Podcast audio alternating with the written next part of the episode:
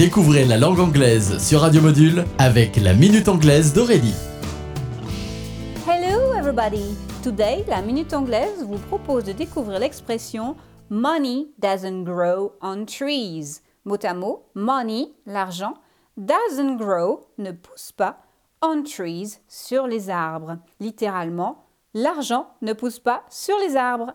Exemple. My father used to tell me money doesn't grow on trees to help me spend less money.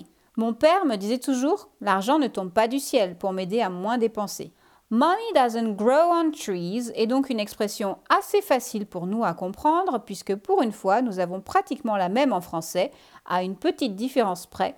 Pour nous, l'argent ne tombe pas du ciel alors que pour les anglophones, il ne pousse pas sur les arbres. Mais finalement, on se comprend plutôt bien. Ok, that's it for today. Bye bye.